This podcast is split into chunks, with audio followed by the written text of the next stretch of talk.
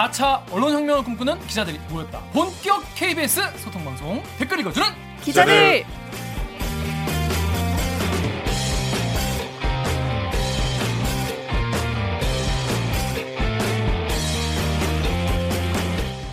에이 이게 말이 됩니까? 저비용 저퀄리티 사내수공업 방송입니다. KBS 기사에 누리꾼 여러분들이 댓글로 남겨주신 분노, 질책, 응원 모두 다 받아드릴게요. 가짜 뉴스 팩트의 불화살로 널 용서하지 않겠어. 반갑습니다. 저는 프로데 댓글러 김기화 기자입니다. 오늘 방송도 끝까지 보시다가 아 얘네 그래도 괜찮다, 재미있다, 들을만 하다 하다. 싶으시면은 좋아요와 구독 버튼을 한 번씩 눌러주시면 감사하겠습니다. 자 그러면은 기자님들 자기소개 부탁드릴게요. 네, 저는 영등포의 평화를 정말로 간절히 바라는 영등포 요정 강병수입니다. 반갑습니다. 네 다음 별명이 아직 없는 정현욱입니다. 팩트체크팀 오기정입니다. 네 그렇습니다. 자 지난 방송이죠 시즌 2의 5화에 댓글이 어마하게 어마어마하 많이 달렸습니다. 한 6천 개 네. 달린 것 같아요. 좀 좀 읽어보셨나요 다들? 다 아, 봤어요. 다 읽어봤어요. 새로 고침 계속하면서 다 계속 읽어봤죠. 네. 대부분 이제 저희를 질타하시는 음. 내용이었던 것 같아요. 거의 전부. 그렇습니다. 근데 보시면 좀 어땠어요? 좀 느낌이 소감이 어땠어요? 수긍이 가고 이해가 되고 음, 음, 음. 뭐 그렇죠. 네. 옥 기자는 좀 어땠습니까?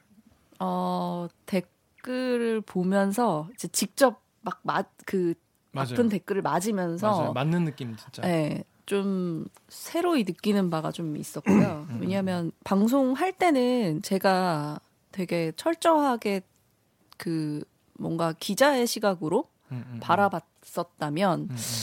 아, 직접 그런 식으로 얘기를 들으니까 아, 좀 반성하게 되더라고요. 사실 음, 음, 그랬어요. 음, 음. 그러니까, 그러니까 나는 이거 이, 방송 임할 때는 우리가 진짜 기자의 입장에서 네. 방송을 하고 녹화를 했는데 댓글을 보니까 시청자들 음. 입장에서 이렇게 보는구나. 네. 어 그러면 내가 시청자라면 어땠을까? 그쵸, 아 근데 그쵸. 근데 네. 납득이 되는 부분이 네. 있었다는 거죠.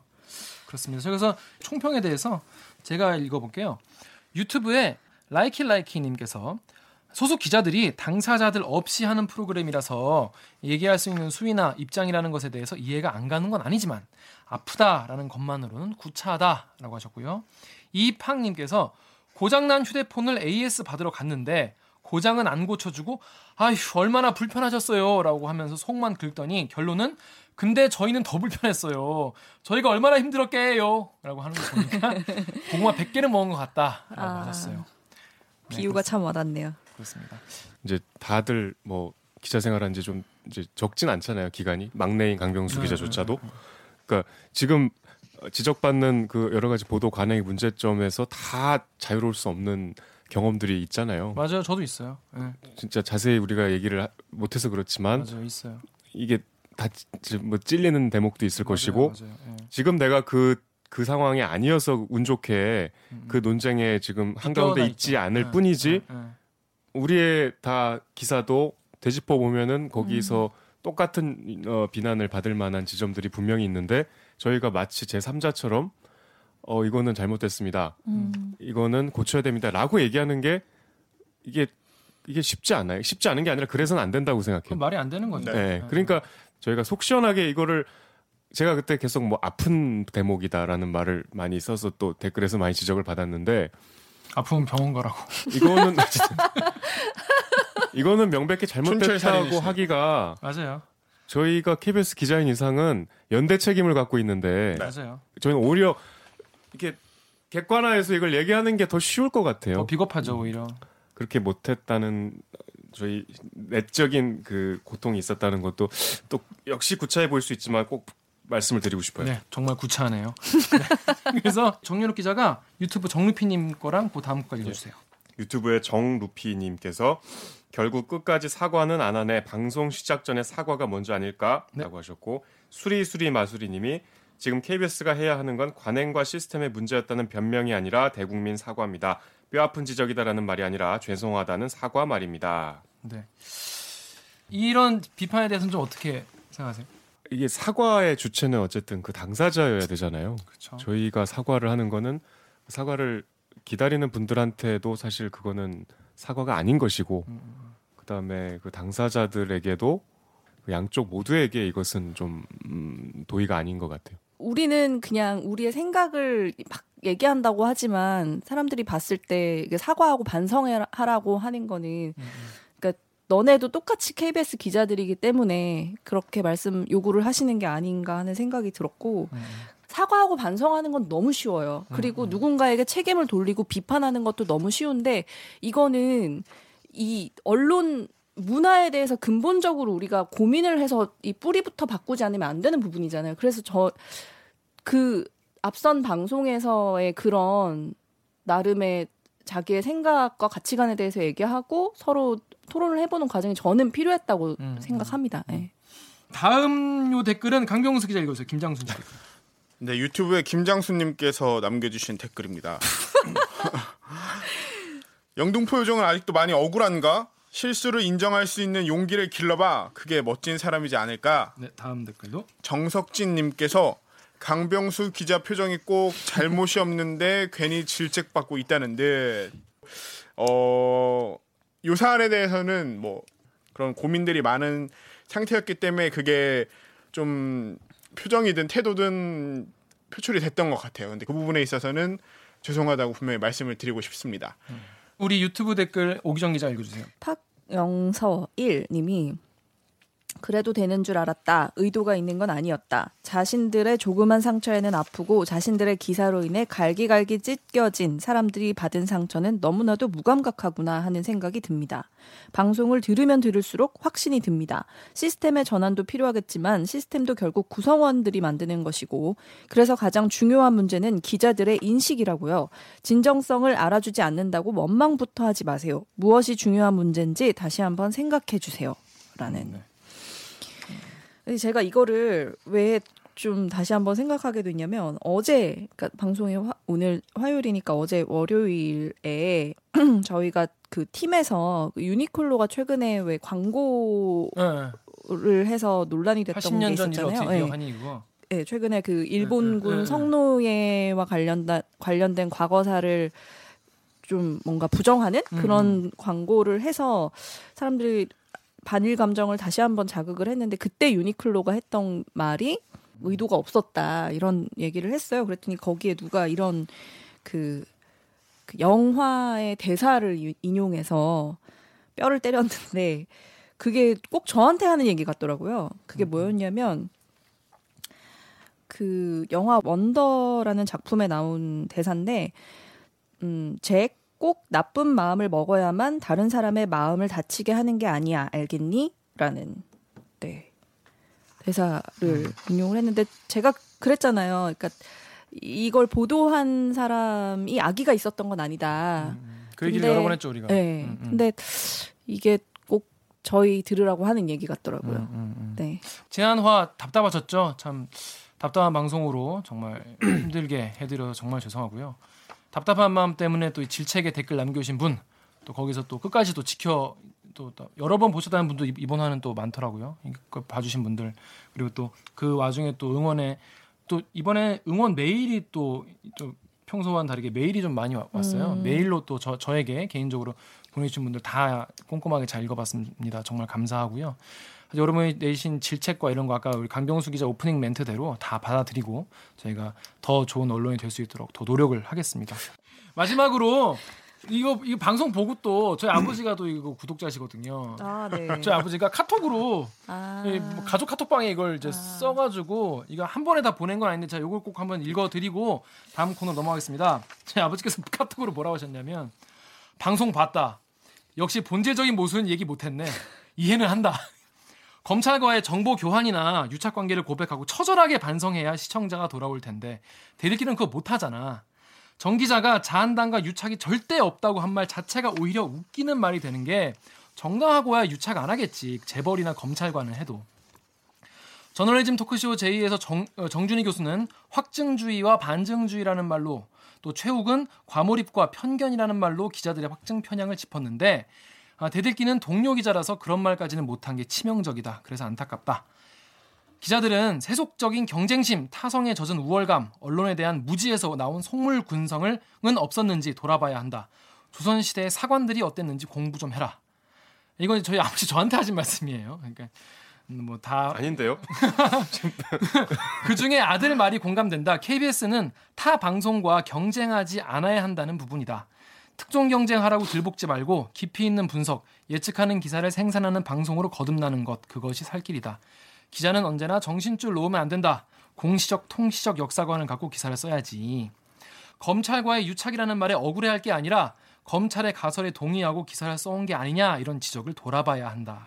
지식인의 기본은 의심하는 것. 자기 모습부터 의심하고 남의 말도 의심해 보는 것. 그 오랜 세월 무소불위 권력들이 얼마나 많은 거짓말을 해왔느냐라고 하셨는데 이 평소 말투가 원래 이러신가요? 네, 네, 그랬느냐? 예, 그랬느냐 이렇게.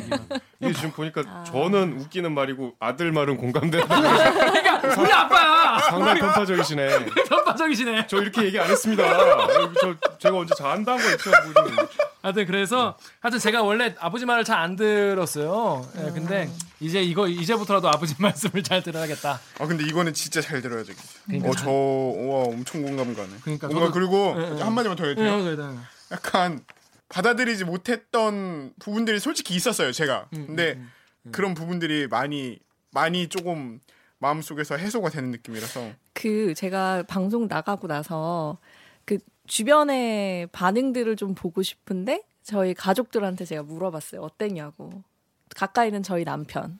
저희 남편이 그 방송에 공감을 못 하더라고요. 음, 그래서 아 이거는 정말 그 간극이 큰 거구나 이런 세- 생각이 들었고 저희 친 오빠한테도 물어봤는데 아, 그 방송을 봤는데 고개를 좀 절레절레 망한 방송이라니까 우리 망했어요. 네.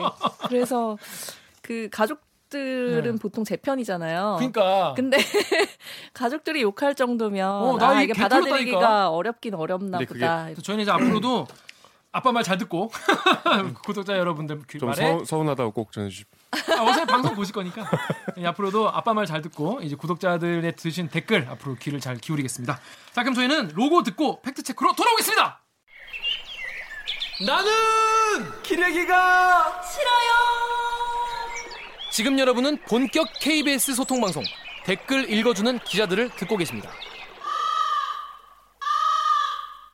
네, 첫 번째 코너 시작하겠습니다. 가짜 뉴스 인터넷 발 카더라 통신 이런 거 팩트를 체크해 드리는 오기정 기자의 이 뉴스 뭥미. 입니다. 자, 뭐, 뭐 이상한 사이트 있어요. 다크웹. 다크웹. 예, 저도 저는 이거 뭔지 전혀 모르는데 세계 최대의 아동 청소년 음란물 사이트를 운영한 23살.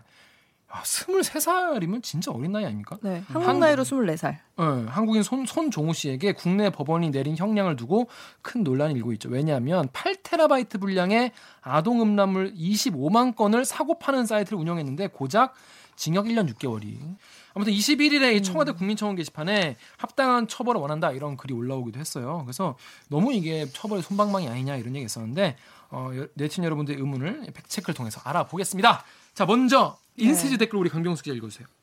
인스티즈의 한승우님께서 미국은 이 사이트에서 영상 다운로드 받은 것만으로도 몇십 년형 선고받았다던데 참 이거를 어떤 아동 포르노인지를 설명을 드려야 이게 얼마나 참혹하고 끔찍한 범죄인지 아실 것 같은데 그 두 살 세 살짜리 영유아한테 성관계를 시도하고 성인 남성 피해자 중에 생후 6개월도 있어요.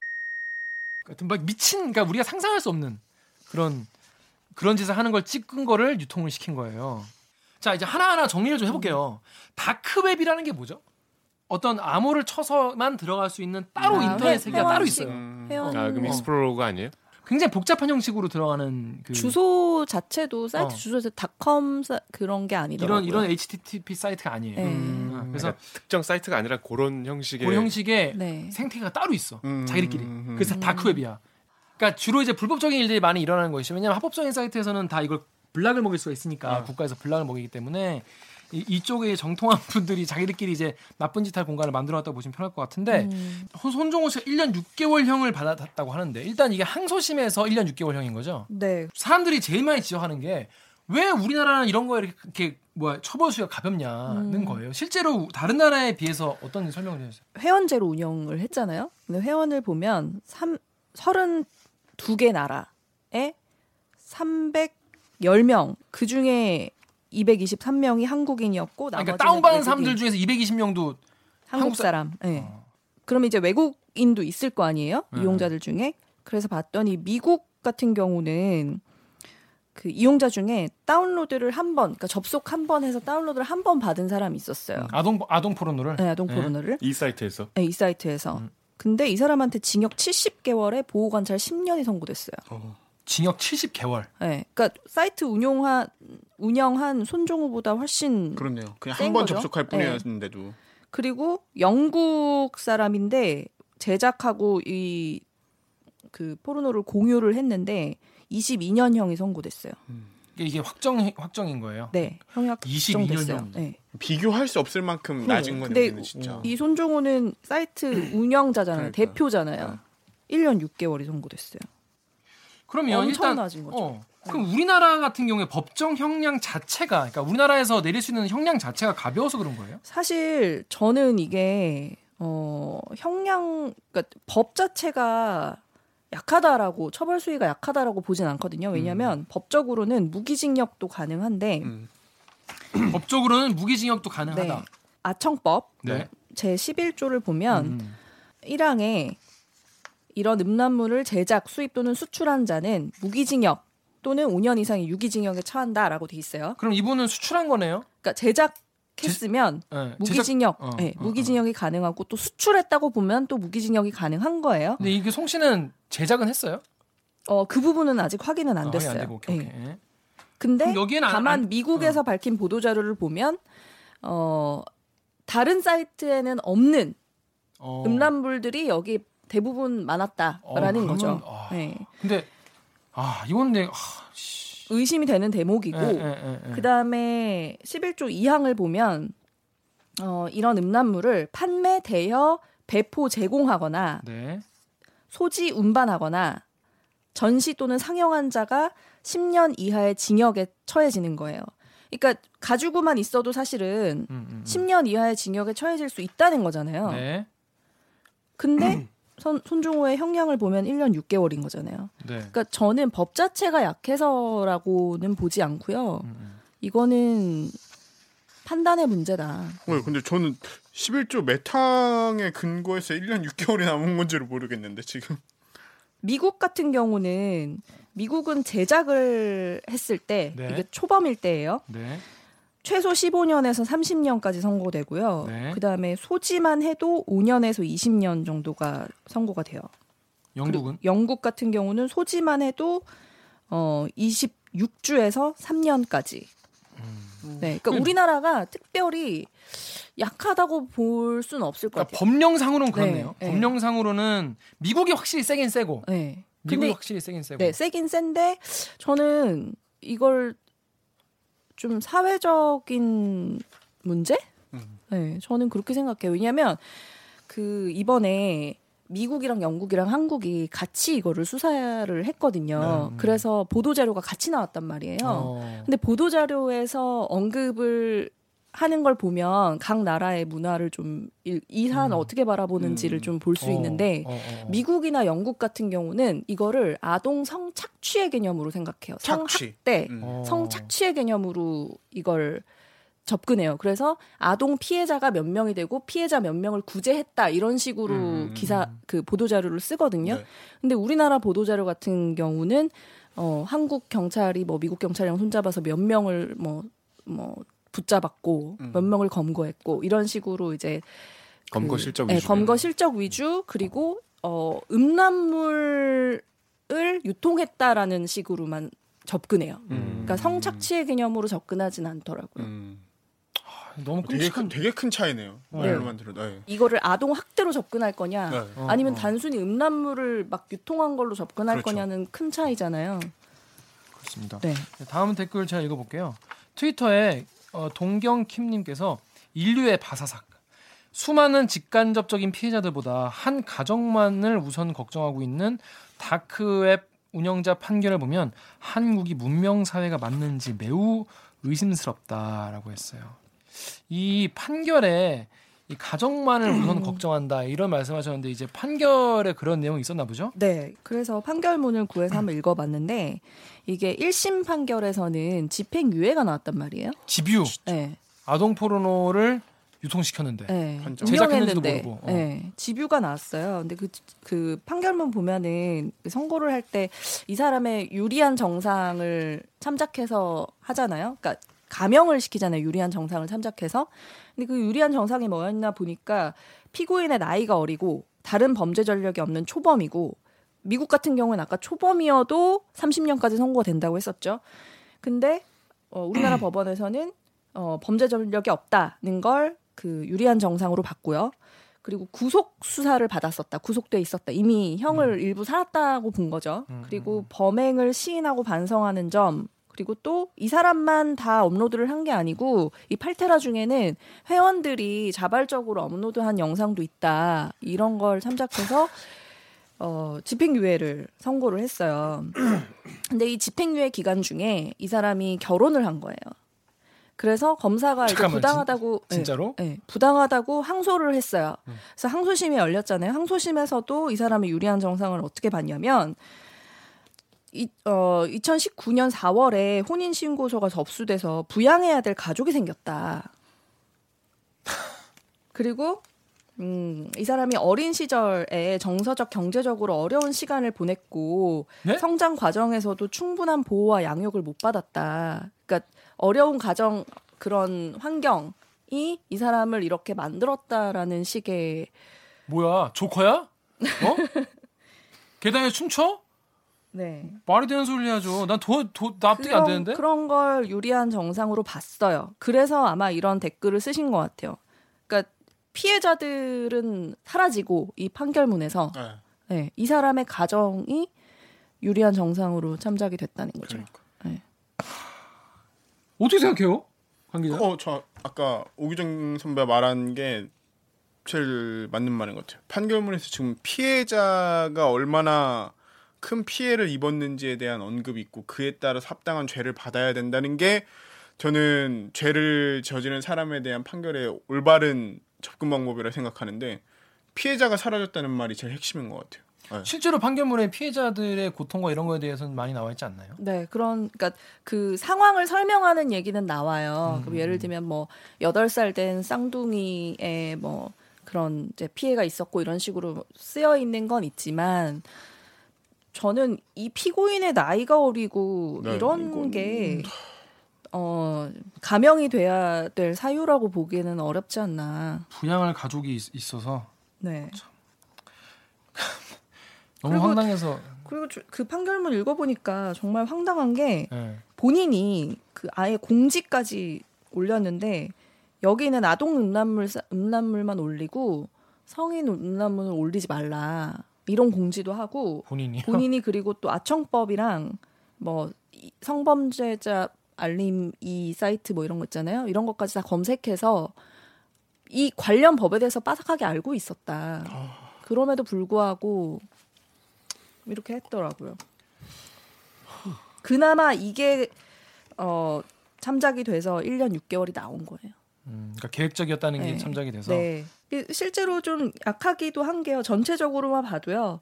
대검찰청 그 통계 자료인데요. 네. 그 이런 아동 청소년 음란물로 검찰에 넘겨진 사람 중에 2017년에 63%가 기소 유예가 됐고요. 기소 유예면 그냥 아무것도 아닌 아, 거잖아. 아무것도 아닌 거죠. 어. 2016년에 71%가 기소 유예됐어요. 그러니까 저희가 구체적인 사안을 못 하나하나 다 모르니까 뭐 이거를 뭐 63%가 아예 무죄가 됐다 이런 식으로 얘기하기는 어렵지만 아무튼 네, 기소율이 낮습니다. 네. 우리가 이제 이런 대립기 하다 보면 또 많이 나온 얘기인데 사실 국민 법관정과 이 법리 현실과 정말 괴리가 많은 경우가 많은데 이번 케이스 정말 그런 것 같고 이거에 대해서 이렇게 국민적 공분이 일어나는 만큼 좀 더 우리나라 좀 더 뭐, 뭔가 좀 음. 어, 이런, 이런 거에 대한 논의가 좀 있어야 되지 않나? 근데 너무 또 판례에 관련된 판례에 되게 좀 집착을 하는 우리나라 법 이 현실상 또 그렇게 되지 않을 것 같기도 하고 하여튼 뭐 네. 하면서 변 변해 가야죠. 이렇게 그러니까요. 지적이 나오고 하면 그러니까요. 하여튼 이런 거에 대해서 판사님들도 좀 고민을 좀 해주시고 댓글을 많이 좀 읽으셨으면 좋겠습니다. 자, 그럼 저희는 로고 듣고 저희는 기르기 판별기로 돌아오겠습니다.